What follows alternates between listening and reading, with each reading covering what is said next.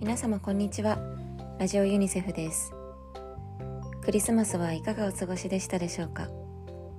今年も残すところあと3日ほどになりましたね。本当にあっという間の1年でした。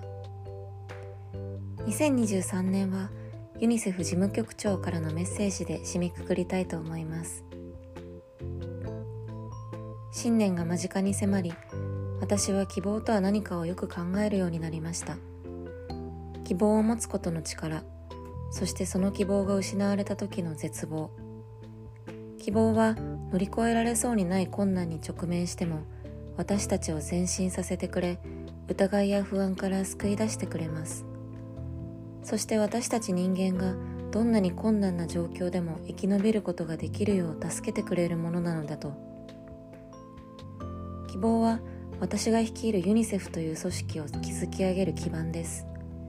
今そして未来を生きる子どもたちの権利と幸福が守られ続けるような世界を私たちが作り上げることができるという希望です。そしてこの希望こそが私たちを支えています。しかし希望はとてつもなく力強いものである一方脆いものでもあります。今年は世界中の子どもたちにとって特に残酷な年となりました。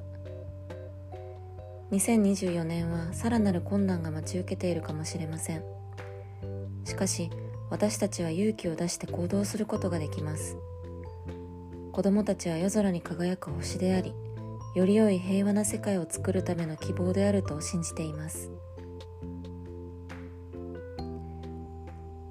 来週4日は年始のお休みですので次回もラジオユニセフは再来週の11日にお送りします。それでは皆様良いお年をお過ごしください。